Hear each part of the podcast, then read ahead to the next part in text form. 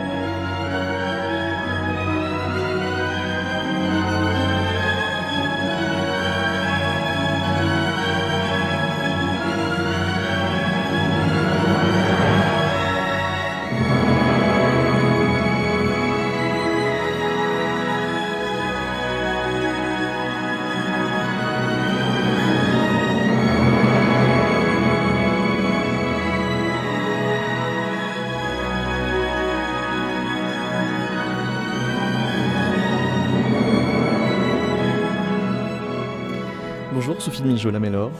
Bonjour. Quelque chose comme 18 siècles avant euh, Wagner, vous avez trouvé euh, un traité du sublime qui euh, définissait déjà la sublimité comme une marque de grandeur, mais surtout comme quelque chose qui, en plus d'élever l'âme, nous amenait à transcender nos, nos limites. C'est complètement attaché au ressenti d'un beau ultime que de sortir de soi. Oui, c'est un traité qui est attribué à Longin et je m'y étais intéressée parce que justement le sublime n'est pas du tout la sublimation, ce qui était mon, objet. Donc en effet, le sublime euh, nous rapproche de quelque chose qui est dans l'immédiat déjà et, qui n'est pas loin, et bon, en écoutant Wagner, c'est quelque chose qui revient, euh, d'un sentiment mystique. Alors d'un sentiment, c'est peut-être d'ailleurs un mauvais terme, euh, je pense qu'il faudrait plutôt parler d'une sensation, une émotion qui est en sous forme de sensation, c'est-à-dire quelque chose dont on peut considérer que ça n'est pas une représentation à proprement parler, c'est pas un fantasme, même si des fantasmes peuvent venir se greffer par-dessus, mais quelque chose au départ qui est une, une transformation à un niveau somatique et, donc qui va euh, engendrer quelque chose d'une espèce de dépersonnalisation dont je pense qu'on va pouvoir parler certainement dans la suite. L'un des, points de différenciation entre le sublime et la sublimation, puisque vous insistez euh, sur, sur la différence, c'est que euh, la sublimation canalise le pulsionnel là où le sublime la sublime euh, non, le sublime ne la sublime pas. Euh, il, euh, il, utilise finalement les ressources pulsionnelles du sujet à un niveau extrêmement archaïque. Euh, bon, on peut le rapprocher, enfin les, psychanalystes se sont beaucoup intéressés à la question. Euh, tout d'abord, il y a le fameux dialogue entre Romain Roland et Freud, où Romain Roland essaye de persuader Freud de l'existence de Dieu et lui donne précisément comme argument l'existence d'un sentiment océanique qu'il décrit. Euh, mais il y a eu aussi, peut-être de manière plus plus proche, moins, moins philosophique, David Winnicott. qui a parlé justement de cette phase qu'il donne comme normale des tout début de l'existence, phase de non-intégration, c'est-à-dire où le, le bébé est parcouru par des sensations qu'il ne va pas chercher à organiser pour autant. Alors c'est de ça, je pense, dont on pourrait se rapprocher quand on parle justement de cette espèce. Alors il y a un mot qui n'a pas été prononcé, qui est le mot d'extase. Or, je pense qu'il serait assez bienvenu à cet égard, précisément dans ce qu'il implique à, la fois au niveau du, sensoriel, du, somatique, mais aussi d'une possibilité d'ouverture vers le mystique, vers une espèce de connaissance, justement, euh, j'ai envie de dire, qui se passerait de la connaissance. Mais est-ce que euh, le sublime wagnérien est si extatique que ça, euh, parce que vous en pensez la, jouissance des personnages euh, souvent au prisme du, sacrifice, et qui dit euh, sacrifice dit que l'extase est peut-être pas si pleine que ça ou... Alors oui, certainement, c'est-à-dire qu'effectivement, je ne pense pas de toute façon que ça pourrait être quelque chose dans le continu. Euh, Wagner nous fait vivre quelque chose qui a été quand même aussi beaucoup sa, sa propre histoire. Hein. C'est-à-dire Wagner est d'abord un rebelle. Euh, donc il y a, beaucoup de, violence. Il nous raconte d'ailleurs comment, alors il y a une très belle autobiographie de, Wagner, et il nous raconte comment euh, lui est venu finalement euh, son, goût pour la musique. C'est-à-dire que c'est en écoutant un jour Karl Maria von Weber, mais de manière complètement, je dirais, par hasard. Il était enfant et c'était sur une place publique. Et donc, c'était le cœur des chasseurs et en particulier tout le, passage euh, qui concerne la, forêt hantée. Et ce, passage musical, donc, de la forêt hantée, est venu littéralement l'habiter d'une manière bon, qu'il décrit qui n'est pas très loin de, presque d'un événement psychotique. Ça lui revient en permanence, ça revient pas simplement comme des rêves, ça revient comme une obsession. Et il y a quelque chose de ça qui va ensuite retransmettre. Euh, on, ne va pas euh, lâcher complètement la question de l'extase comme sentiment religieux, puisque c'est précisément un des points de discussion entre Freud et, Romain Roland. Mais avant de revenir à cette histoire de, sentiment océanique, Jean-Michel Vives, vous avez euh, aussi écrit sur Wagner pour en faire le symptôme d'un certain type de mélomanie, ou d'une certaine façon, aimer la musique revient à chercher à fusionner avec elle, effectivement. Oui, euh, alors, aimez-vous Wagner? C'est une question qui est posée en fait par un, psychiatre à la fin du 19e siècle. Oui, quand Magnus Hirschfeld, il s'appelle. Ouais. Quand il essaye en fait de faire une, une première échelle d'orientation sexuelle. Oui. Euh, et, donc, euh, c'était quand même étonnant qu'il choisisse Wagner. pourquoi en fait Wagner? Je crois qu'effectivement, Wagner, c'est un symptôme musical tout à fait étrange. C'est-à-dire que clairement, pour lui, ceux qui répondaient oui était euh, presque soupçonné d'être homosexuel. Absolument. Mhm. En fait, c'était un item. 1899. Voilà, c'était un item.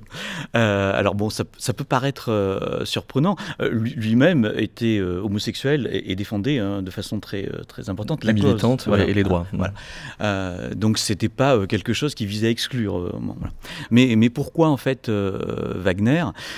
C'est-à-dire que je crois que dans la tribu des, des lyricomanes, hein, les lyricomanes, c'est ceux qui sont fous euh, d'opéra, il y a une sous-tribu qui est la, tribu des euh, wagnerolâtres. Voilà. Euh, donc, qui sont encore pires que les wagnerophiles. absolument. c'est-à-dire encore pire, c'est-à-dire que le wagnerolâtre, c'est celui qui n'est capable que d'écouter que du Wagner. Ouais. Cet été, par exemple, j'étais au festival euh, d'Aix-en-Provence pour écouter euh, le euh, Norma. et à côté de moi, il y avait une dame qui me dit Oh, c'est la première fois que je viens écouter autre chose que du Wagner. Je viens écouter Norma pour Karine Désé. Bon, voilà, c'était. Mais donc, elle me disait qu'elle n'écoutait que ça et qu'il y avait un intérêt. Bon. Alors, qu'est-ce qu'ils entendent, les Wagnerolâtres, dans Wagner? Bah, ils entendent en fait euh, ce que tout à l'heure euh, Sophie euh, disait, c'est-à-dire un rapport, une temporalité tout à fait nouvelle, c'est-à-dire le Wagnerolâtre, c'est celui qui se fait rouler dans le temps, si j'ose dire. Hein. Donc, mais rouler dans tous les sens du terme, c'est-à-dire qu'il y a quelque chose de, de, de la Dupri. De la tout à fait. Et alors, vous, vous dites qu'il y a, bah, là, il y a une espèce de, topo, c'est-à-dire pour justifier un peu psychanalytiquement cette, euh, cette association euh, de Wagner à l'homosexualité, c'est que euh, la musique convoquerait la voix maternelle et le mélomane, je vous, je vous, cite, chercherait indéfiniment dans sa course erratique l'écho de la voix de cette prima donna, cette première femme que fut pour nous la mère. Oui. Alors, il y a ça, mais je crois qu'il y a un au-delà de ça encore. c'est-à-dire que il y a une interprétation de de ce qu'on recherche dans la jouissance musicale qui a été proposée par un, psychanalyste américain en 1950 qui s'appelle Heinz Coit, qui est tout à fait intéressante. Il dit en fait, le bébé au moment où il arrive au monde, il doit être confronté à une espèce de cacophonie, de chaos sonore absolument intraitable. Et il dit, la musique, ça serait en fait une espèce de mise en forme, de réponse à ce chaos. Et, donc, euh, c'est quelque chose qui m'a extrêmement intéressé, en ce sens que euh, l'idée, c'est que la musique aurait une double face, une espèce de Janus, une face qui serait tournée vers le chaos, l'inorganisé, le bruit, et une face qui serait tournée vers la beauté, la apollinienne, la mise en forme. Et, et en fait, toute musique travaillerait sur ces deux versants. Peut-être que euh, la musique de Wagner a cette dimension tournée vers le réel un peu plus importante que toute autre musique.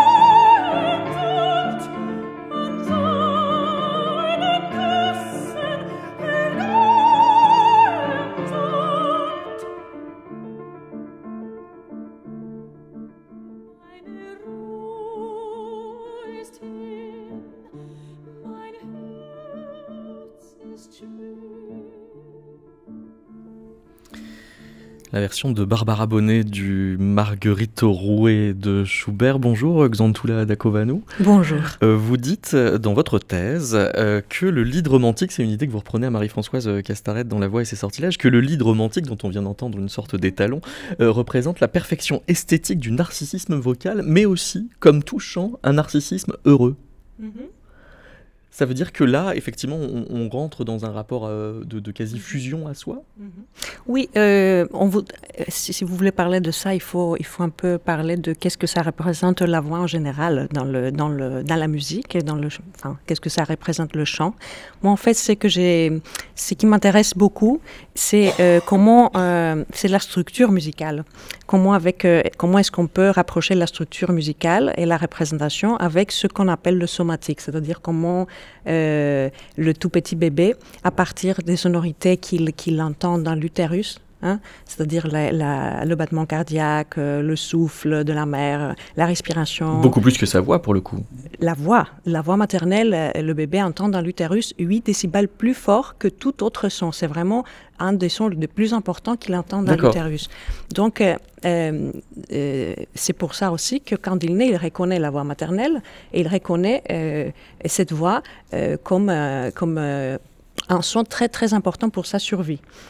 voilà comme le visage, en fait. Il reconnaît le, visage de la mère et la voix. Euh, donc, euh, moi, je me suis intéressée à ces toutes premières euh, empreintes sonores, si vous voulez, et qui forment une espèce de représentation archaïque qu'on appelle sonogramme, que j'ai appelé sonogramme, en référence avec les pictogrammes de Pierre Olagné. Et Justement, euh, ce qui se passe, c'est que comme la voix maternelle est tellement importante, le bébé entend dans l'utérus et aussi dans les premiers mois de la vie, c'est vraiment le, son le plus important. Donc c'est pour ça qu'après, il investit euh, tellement la voix euh, aussi dans la musique. Oui, parce que l'une de vos originalités, c'est euh, dans, votre travail, euh, c'est d'avoir euh, des références psychanalytiques qui prennent en charge, en effet, tout cet héritage, en même temps que de, collectionner des références aux sciences cognitives et d'arriver à essayer de les penser ensemble, là où on a parfois l'habitude de les opposer. Je ne peux pas dépasser le fait que je suis médecin. voilà. Et alors, vous nous expliquez qu'il y a des formes vocales plus mélismatiques dans différentes traditions.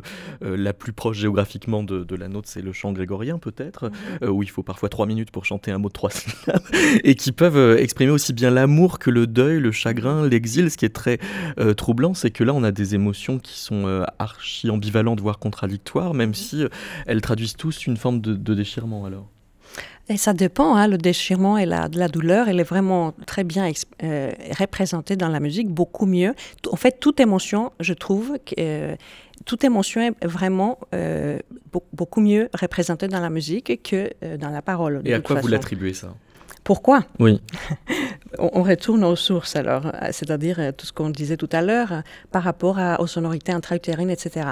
Parce qu'avant avant que le bébé parle, le bébé entend ses sonorités et la voix maternelle, et il y a la voix préverbale qui est déjà très très chargée avec des qualités musicales et qui exprime justement l'affect, c'est-à-dire avec la prosodie, avec avec le tempo, avec la, tessiture. Hein. C'est pas pareil si la maman parle avec une voix très très haute, et aussi c'est staccato comme ça, euh, quand elle est fâchée, etc., ça change. Donc, euh, euh, si vous voulez, dans la voix préverbale, il y a déjà des qualités musicales très très importantes qui sont investies affectivement. C'est pour ça que tout homme, même si c'est pas sa langue maternelle, on comprend le, contenu émotionnel de la parole. Si vous arrivez en Grèce, même si vous comprenez pas le grec ou un... Ce qui veut dire de l'écouter comme un chant.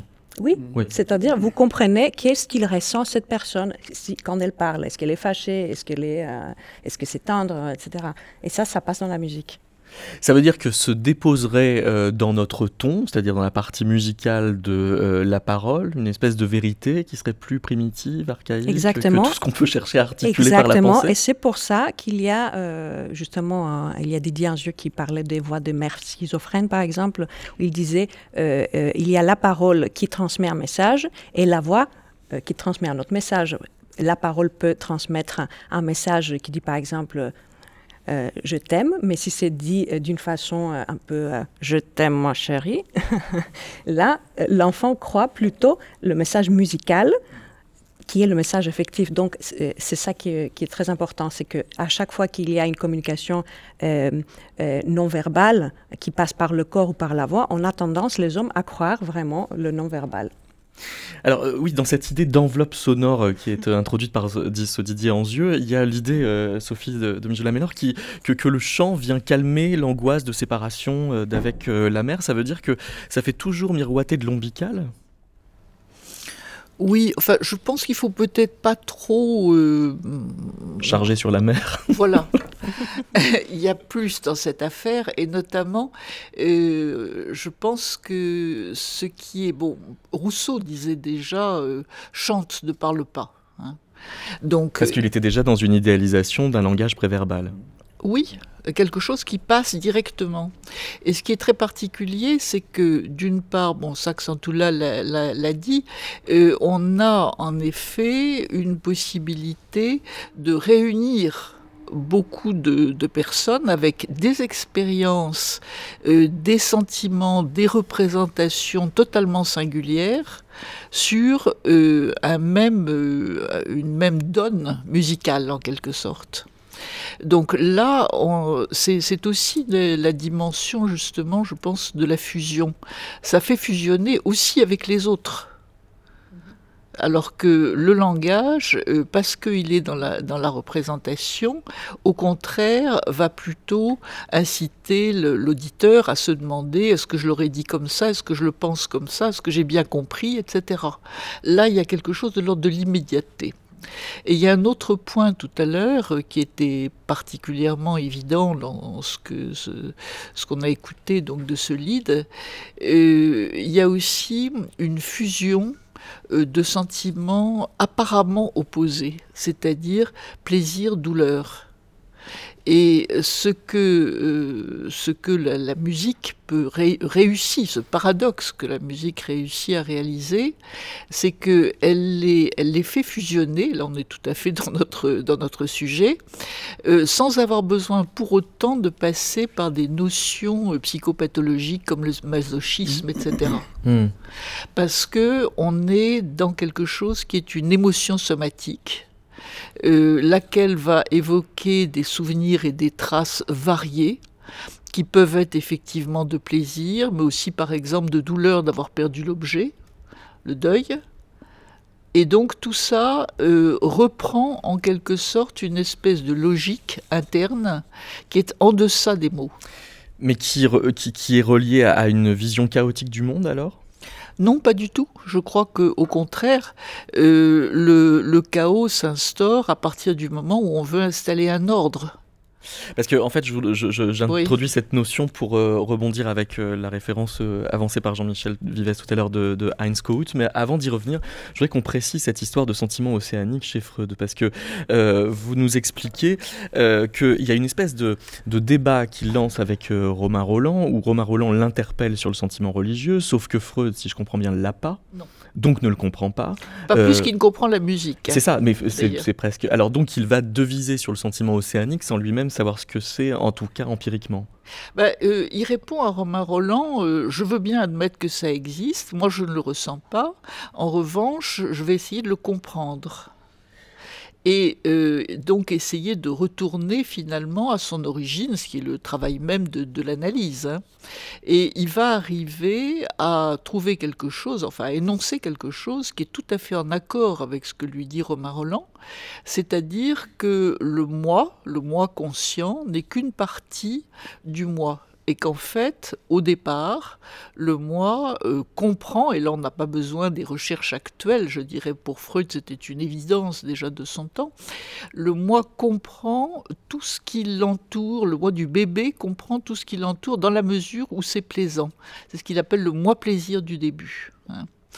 Euh, et ça n'est que petit à petit qu'il va faire la différence entre, euh, entre lui et la mère, par exemple. Mais il y a une espèce au départ de rejet, finalement, d'ignorance euh, de tout ce qui peut atteindre le moi. Donc l'idée à laquelle finalement à la fois Romain Roland et Freud arrivent, c'est une sorte de d'accord sur le fait que le moi actuel, adulte, n'est qu'un, ça c'est l'expression de Freud, un reste ratatiné de notre moi initial un reste ratatiné. C'est de Freud. oui, alors, je ne pas vous le dire en allemand, mais c'est Freud qui dit ratatiné. C'est ce qui veut dire aussi une métaphore assez spatiale. Enfin, c'est spatial, tout à fait. Euh, parce que euh, il achoppe sur la phrase d'un poète romantique qui dit Nous ne tomberons jamais hors du monde, nous sommes dedans, une fois pour toutes. Euh, ce qui place le, sentiment océanique sur une sorte de, ligne de crête entre claustrophobie et vertige. Oui, c'est ce que j'avais essayé de développer, effectivement.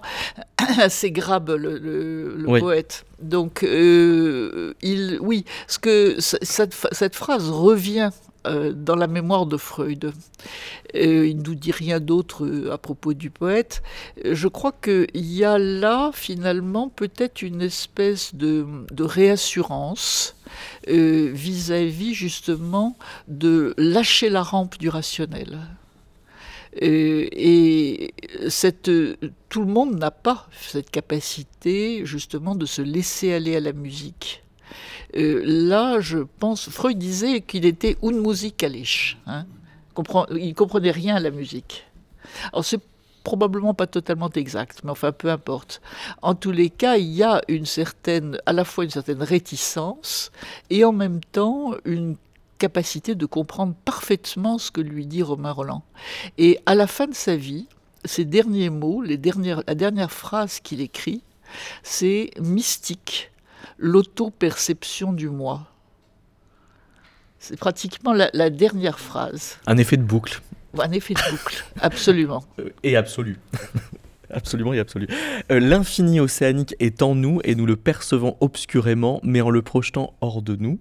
Euh, cette, euh, cette, phrase que, vous relevez. Alors Jean-Michel Vives, précisément, votre psychanalyste américain des, des années 50, Heinz Kohut, lui, il va se dire que quand on se projette hors de nous, on ne voit que du bruit, du non musical alors? Non, c'est pas tout à fait pas tout à fait ça. La proposition de, de est, plus complexe que ça. Et pour pouvoir la comprendre, en fait, je crois qu'il faut faire euh, la différence entre euh, ce que nous percevons lorsque nous recevons une parole qui nous est adressée et ce que nous percevons lorsque nous écoutons la musique. Euh, en fait, le, problème de toute parole qui nous est adressée, c'est qu'elle nous assigne une place à partir du moment où on nous adresse un énoncé, on se sent assigné à une place. Et euh, tout d'un coup se met en place la question du mais il dit ça, mais est-ce que c'est vraiment ce qu'il se pense? Il dit ça, mais est-ce que c'est vraiment ce qu'il veut dire? Il dit, enfin, etc., etc. À la différence de la musique qui, elle, n'assigne absolument pas. C'est ce que disait euh, Stravinsky de manière tout à fait remarquable. Stravinsky dit La musique ne dit rien, mais elle le dit bien c'est magnifique ça. Hein. Ça veut dire quoi La musique ne dit rien? C'est vrai, la musique ne dit rien. Il n'y a qu'un névrosé pour croire que la musique dit quelque chose ou qu'elle l'illustre. Elle illustre. Hein Mais personne n'entendra jamais euh, dans la symphonie fantastique les quelques scènes que euh, Berlioz nous raconte. Elle ne dit rien. Par contre, euh, Stravinsky ajoute, elle le dit bien. C'est-à-dire que cette expérience, on l'a fait tous euh, quotidiennement, quand nous écoutons la musique, on a l'impression que la musique s'adresse à nous hein, et qu'elle est euh, euh, en nous, chez elle. Voilà. C'est ce paradoxe-là qui, est tout à fait intéressant. Je travaille beaucoup avec des enfants autistes. donc ma pratique clinique est une pratique auprès des enfants autistes. Et on sait, enfin tous les cliniciens qui travaillent avec les enfants autistes savent que les enfants autistes acceptent un, élément sonore mhm. là où il refuse notre euh, parole mhm. directe. Voilà. Et eh bien, justement, c'est ça. C'est-à-dire qu'il y a une impossibilité pour l'enfant autiste d'accepter de se faire assigner par notre parole, là où il accepte effectivement que nous puissions lui euh, adresser un message musical parce que justement celui-ci l'allège. On pourrait dire, en fait, je termine, que euh, la musique nous repose de la parole. Mais si elle est si réconfortante, précisément, ça veut dire qu'elle atteste que la parole, oui, est une agression.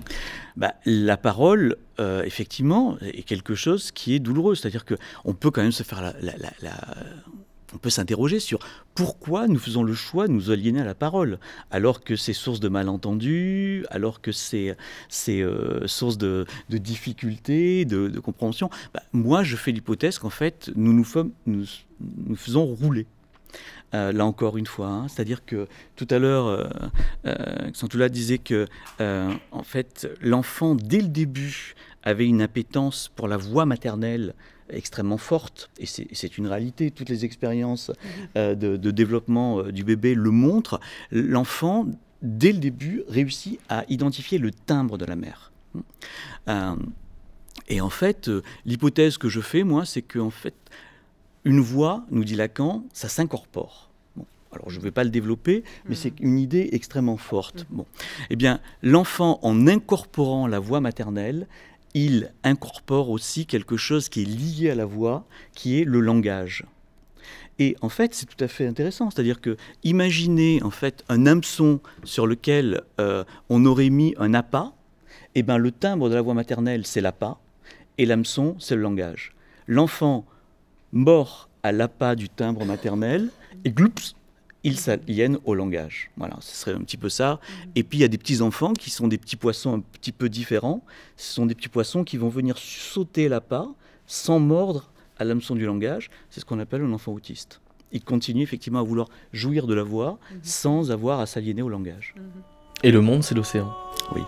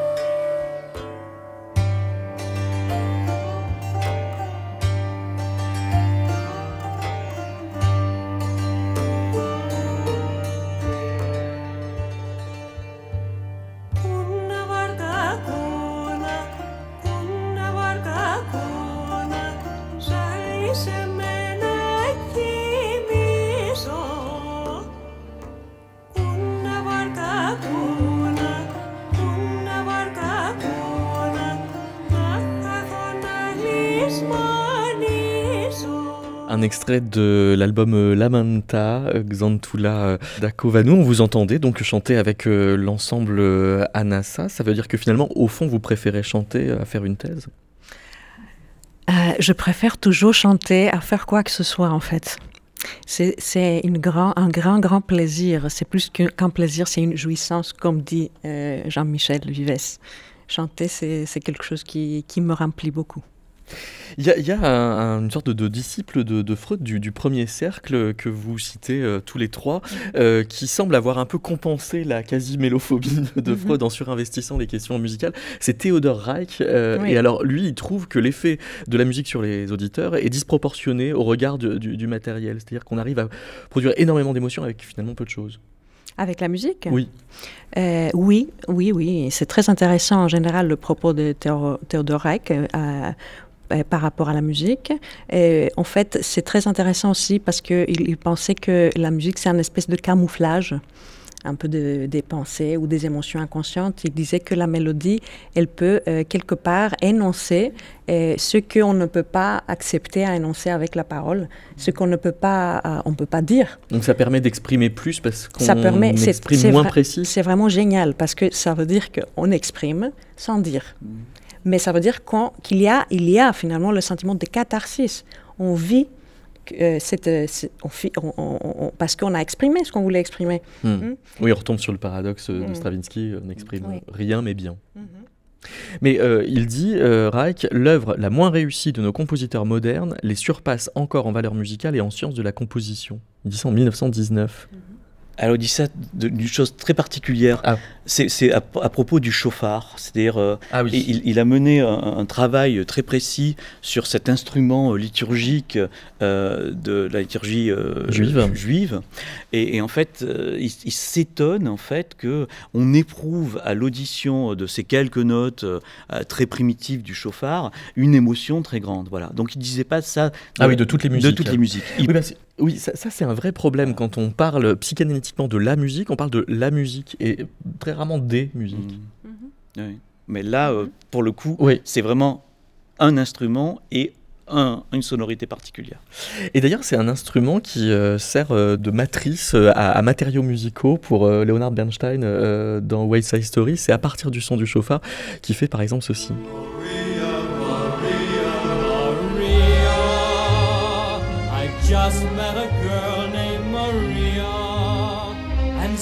Suddenly that name will never be the same to me.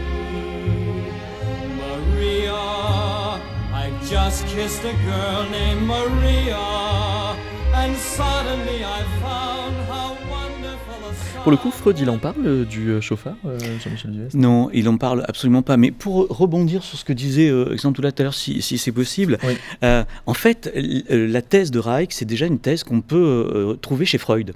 C'est-à-dire que Freud, dans, l'interprétation du rêve, il cite une situation où, il, où il arrive très en avance à la gare, c'est de, ses, de ses symptômes, il arrivait toujours très en, avance. Ah bah comme vous, non? Exactement comme moi.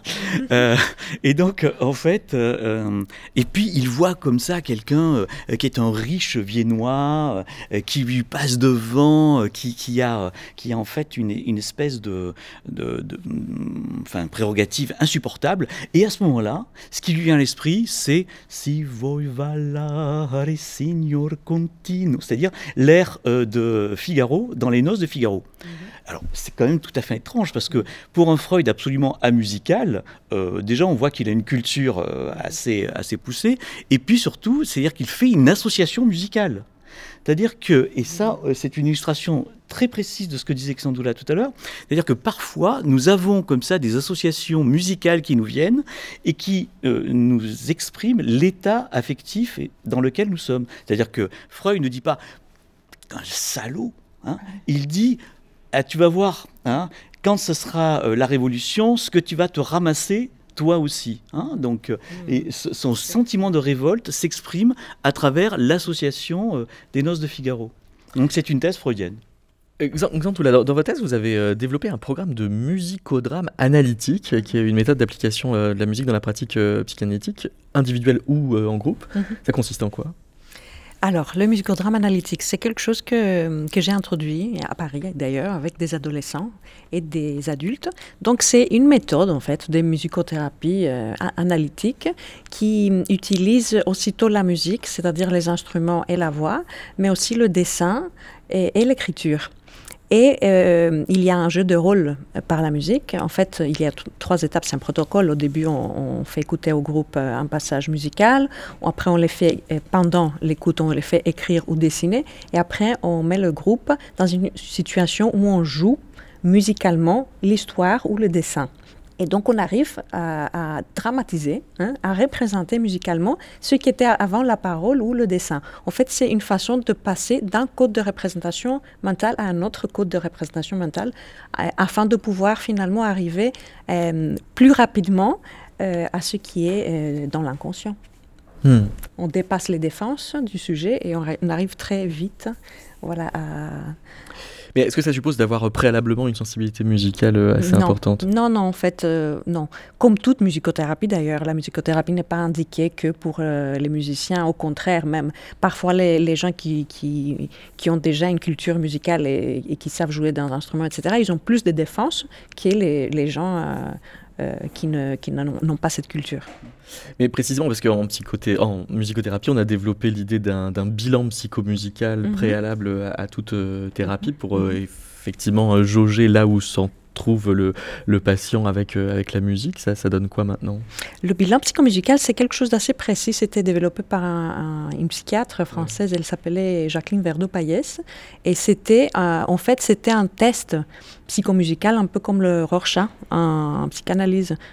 C'était justement, c'était un peu une photo, si on peut le dire comme ça. ça consistait aussi à essayer de prendre en charge les, goûts du patient dans les mhm. musiques qu'on allait utiliser pas que les en goûts, avec lui. Non, pas, que, les goûts. C'était quelque chose qui, qui, nous montrait un peu comment il, comment il réagit à, la musique d'un point de vue émotionnel, s'il y a des, des, des mentalisations, des défenses. C'était assez, voilà, assez quelque chose d'assez compliqué et complet. Euh, Sophie de, Mijoula, quand on a préparé euh, l'émission, à un moment donné, on a eu euh, un doute sur le verbe qui devait servir de, titre. On a donc maintenu fusionner, qui était notre titre de, départ et, de fusion entre nous. vous avez eu une petite hésitation, on a failli succomber pour le verbe fondre. Euh, et là, vous vous êtes dit, bah oui, les, alchimistes au Moyen Âge faisaient de la sublimation une opération qui consiste surtout à permettre sans passage par l'état liquide le retour à l'état solide d'un corps rendu volatile à l'aide d'un appareil, le sublimatoire.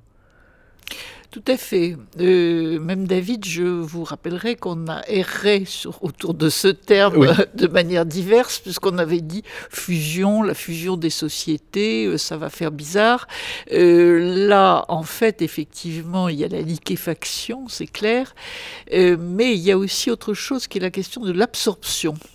Donc je pense que ces, trois termes sont relativement différents. Euh, l'idée qu'il y a deux, éléments qui vont se mélanger parce qu'ils ont des atomes crochus, par exemple pas l'huile et l'eau, mais bon d'autres, euh, ça on peut je pense le laisser de côté, encore que sur la question du goût musical, peut-être qu'il y aurait à poser cette question.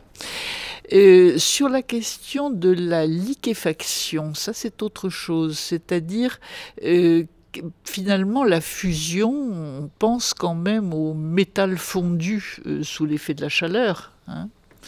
Et, là, on retrouve en effet quelque chose de ce qu'on est en train d'essayer de dire, c'est-à-dire qu'il y a quand même, avec la musique, une espèce d'appel au passionnel chez, chez chez tout le monde. Alors peut-être pas chez tout le monde, tout le monde qui accepte de ne pas se défendre finalement.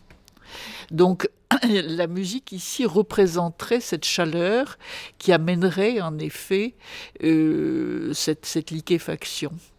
Alors les, alchimistes pensaient en effet qu'ils pouvaient euh, éviter cette, euh, cette opération et passer directement donc euh, du solide au gazeux et finalement de retrouver euh, le solide qui, espérait-il, serait en fait l'or. C'était pour euh, fabriquer de l'or, hein, toute cette affaire. Alors, les, je crois que ça n'a pas grand-chose à voir précisément avec ce qu'on est en train d'évoquer et que ça n'a pas du tout à voir avec ce que Freud a entendu par sublimation. D'ailleurs, il y a deux mots différents en allemand et la sublimation, c'est pas du tout cette opération alchimique hein, qui est tout pratiquement à l'opposé. En revanche, il me semble que ce qu'on dit depuis tout à l'heure, c'est qu'il euh, s'agit d'une fusion au sens d'une absorption dans quelque chose de plus vaste, mais qui en même temps va euh, donner à celui qui est absorbé une sorte d'image de lui-même, comme s'il était véritablement une partie de, euh, de, ce, tout dans lequel il se trouve. Je pense que c'est difficile de le séparer de la définition du mystique. Et c'est ce en quoi je pense que l'exemple de Wagner est particulièrement probant et je dirais, bon, vous avez évoqué tout à l'heure, et Jean-Michel l'a rappelé aussi, euh, les critiques qui ont pu être faites à, Wagner. Euh, je crois que Jean-Michel a parlé d'une sorte de d'illusion roulée, as-tu dit, hein, je crois. Euh, oui, mais roulée dans un sens positif, j'avais l'impression. Pas seulement. Non, non, non, non, pas, seulement, pas seulement. les deux. personne n'a été plus critique à cet égard que Nietzsche. Euh, mais Nietzsche, justement, dit toute son ambivalence à cet égard, même quand il commence à critiquer Wagner. Euh, il rappelle d'abord qu'il a été un, un Wagnerolâtre, euh, mais que s'il le, critique, c'est, dit-il, parce que il, nous séduit. Il dit, il dit finalement que Wagner est un hypnotiseur. Il compare l'effet que Wagner lui produit à l'effet du sirocco. Donc c'est dire la, violence finalement du ressenti. Mais euh, ça veut dire que oui, Nietzsche euh, mettait en avant une pensée antifusionnelle précisément. Enfin, il se méfiait de ce qu'il euh, pourrait y avoir. Alors il se méfiait pas à proprement parler, je pense, non, non, je crois pas. Mais en revanche, il a été critique par rapport à ce que Wagner finalement a pu. Wagner écrivait les textes, hein, donc c'est pas seulement la musique, mais c'est aussi le, texte de l'opéra qu'il faut prendre en considération considération euh, de ce qu'il pouvait y avoir une sorte de récupération religieuse de cette affaire.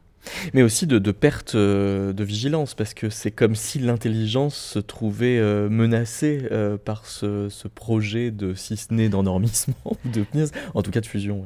Oui, mais alors menacée au sens où elle risquerait finalement de suivre euh, la voie que propose Wagner, euh, c'est-à-dire euh, de passer finalement de l'extase mystique à la rédemption. Et là, Wagner était, Wagner, pardon, Nietzsche était extrêmement critique, effectivement. Oui, parce que, alors ça c'est la réflexion que vous avez sur le chauffard, Jean-Michel Vives, elle est, elle est assez pétrie de ça, c'est-à-dire que c'est une espèce d'appel, mais sauf qu'il faut redresser de qui à qui, en quelque sorte. Alors ça, c'est la thèse de Théodore Reich. Oui, justement. Euh, euh, Théodore Reich euh, bon, a écrit ce, texte extrêmement intéressant sur, sur ce, ce rituel lié au chauffard. Et il a une idée absolument intéressante, c'est-à-dire qu'il relie les textes bibliques liés à, cette histoire de chauffard et il, va le rapprocher de ce que Freud euh, raconte dans euh, Totem et Tabou, c'est-à-dire le, mythe du, meurtre du père. Parce qu'en fait, il y a une phrase du Talmud qui dit Ils savent par le son du chauffard adoucir la colère de leur créateur. Ce qui euh, donc induit l'idée que le chauffard, au lieu d'être adressé au peuple juif, en fait, est adressé au créateur lui-même, par le peuple juif. Exactement. C'est-à-dire que l'idée absolument géniale de Théodore Reich, c'est de souligner que Là où on a toujours interprété le chauffard comme allez, euh, souvenez-vous que vous êtes coupable, euh, eh bien, en fait, le chauffard serait joué par le peuple juif pour dire à Dieu écoute, euh, tu es mort. Souviens-toi que tu es mort hein, et cesse de nous embêter avec tes injonctions surmoïques. Hmm. En gros, jouer du chauffard, ça serait rappeler à Dieu qu'il est mort hein, et que, comme le disait Prévert, notre Dieu qui est aux cieux, restez-y. Voilà, c'est le, le remettre à sa place de façon euh, radicale. Et, ça, c'est euh, la thèse que Lacan va réussir à, reprendre, dans reprendre de, de, de, Théodore Reich et à développer dans son séminaire sur l'angoisse. Avec une phrase qui dit Pour tout dire, est-ce que celui dont il s'agit en cette occasion de réveiller le souvenir, de faire qu'il se souvienne, ce n'est pas Dieu lui-même? Donc c'est oui, il s'agirait de le, de le réveiller en sachant qu'on n'y arrivera pas. Donc. Non seulement le réveiller, mais pour lui dire rendors-toi. Hein. C'est-à-dire, euh, c'est lui dire, tu n'existes pas en fait. Voilà. C'est le rappeler en fait que, que, le, que le, ciel, le ciel est vide. On, a la thématique de l'oubli qui vient dans les lamentations que, que vous chantez, euh, mm Précisément, l'oubli, qu'est-ce qu'il qu'est-ce qu'il programme par rapport à ça? Il est une espèce de, de, façon de rappeler au créateur qu'il est mort et... L'oubli, ça c'est une grande question en fait. En fait, la chanson que vous avez jouée tout à l'heure s'appelle La barque de l'oubli. Ouais. Et, je l'avais écrite quand j'étais à Paris et quand je voulais, euh, c'était, c'était, c'est vraiment euh, ce que je disais tout à l'heure, c'est-à-dire que la création musicale vient dire ce qu'on a, ce qu'on n'a pas dit encore. Moi, à l'époque, je voulais retourner en Grèce, mais je ne le savais pas encore. Il y avait la chanson qui est venue d'abord, donc très poétiquement, j'ai écrit la chanson, je l'ai chantée, et après j'ai compris que je voudrais retourner en Grèce, et ce que j'ai fait. Donc pour retourner à l'oubli maintenant, euh, l'oubli. En fait, cet album-là, La Manta, euh, il traite vraiment d'une façon musicale, mais, mais aussi psychanalytique, parce que moi je pense représenter les deux. il traite de cette question de comment, euh, comment vraiment vivre la douleur, mais la vivre, hein, hein et l'évacuer à travers vraiment le chant, la danse et la musique, et pour arriver à oublier, parce qu'on ne peut pas oublier, on ne peut pas oublier si on n'a pas euh, vécu cet effet cathartique qui, nous offre la musique. Donc c'est vraiment euh, comment arriver à travers la, lamentation, euh, de vivre la douleur de l'évacuer, de vivre le catharsis pour pouvoir retourner à la vie. Voilà. Et alors la catharsis, ce serait une espèce de, point de, jonction entre le deuil et le réconfort, parce que c'est vrai que ces lamentations, euh, et c'est souvent le cas, y compris par exemple des, berceuses, on, ce sont, des musiques qui semblent euh, consoler et réconforter en même temps, et si bien que ça fait du deuil un endroit, euh, enfin... Mhm. Paradoxalement oui, de réconfort. En fait, c'est les lamentations, c'est il y a une chose, c'est les lamentations qui chantent euh, par exemple, les, pleureuses, hein, euh, les vraies pleureuses, ça c'est une chose. Et une chose qu'on a, qu'on a des descriptions dans nos mers et tout ça, et qu'on a toujours en Grèce des pleureuses, dans des villages, certains villages.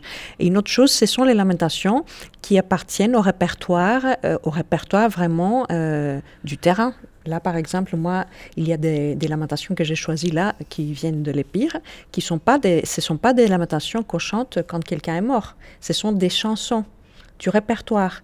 Et là, c'est autre chose.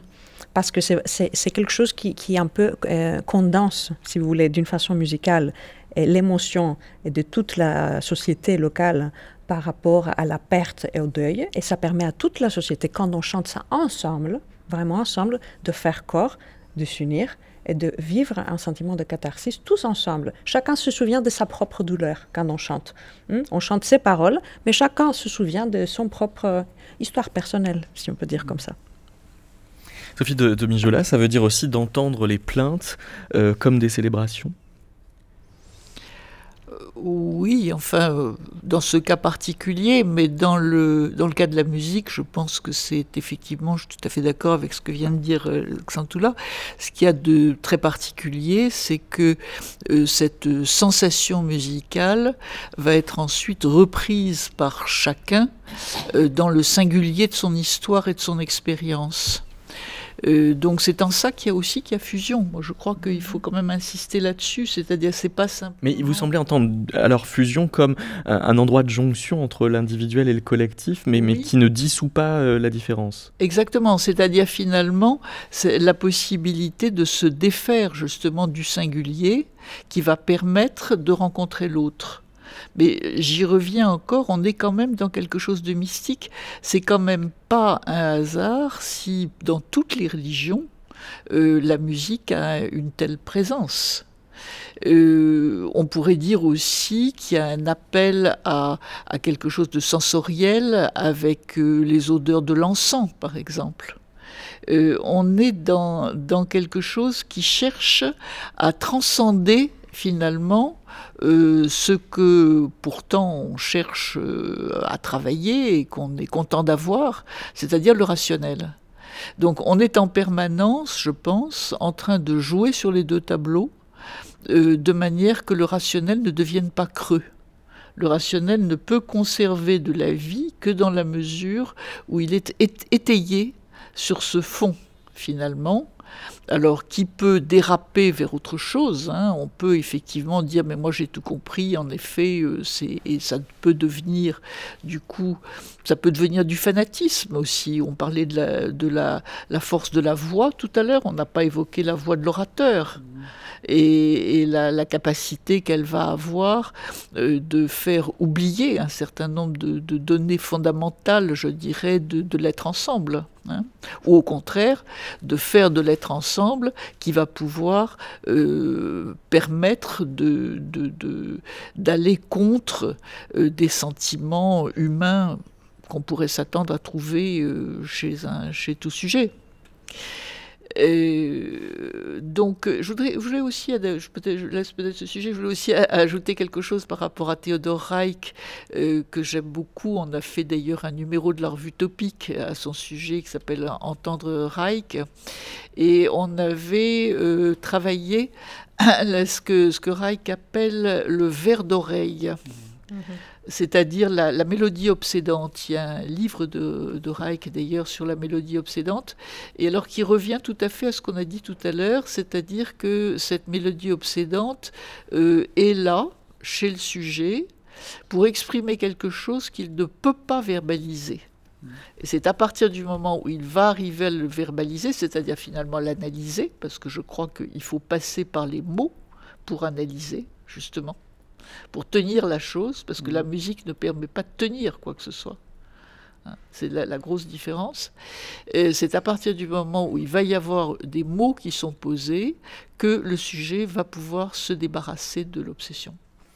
Pour en parler plus longuement, je crois qu'on peut renvoyer une euh, création radiophonique de ma consoeur Andrea Cohen où vous interveniez précisément sur ce sujet. Je n'osais pas le dire, mais c'est bien dit, euh, Jean-Michel euh, Vives, pour terminer par une autre ambivalence qui a pesé sur ce mot fusion, c'est justement un autre rapport à, l'autre et, aux autres répertoires, c'est-à-dire la fusion musicale. Oui.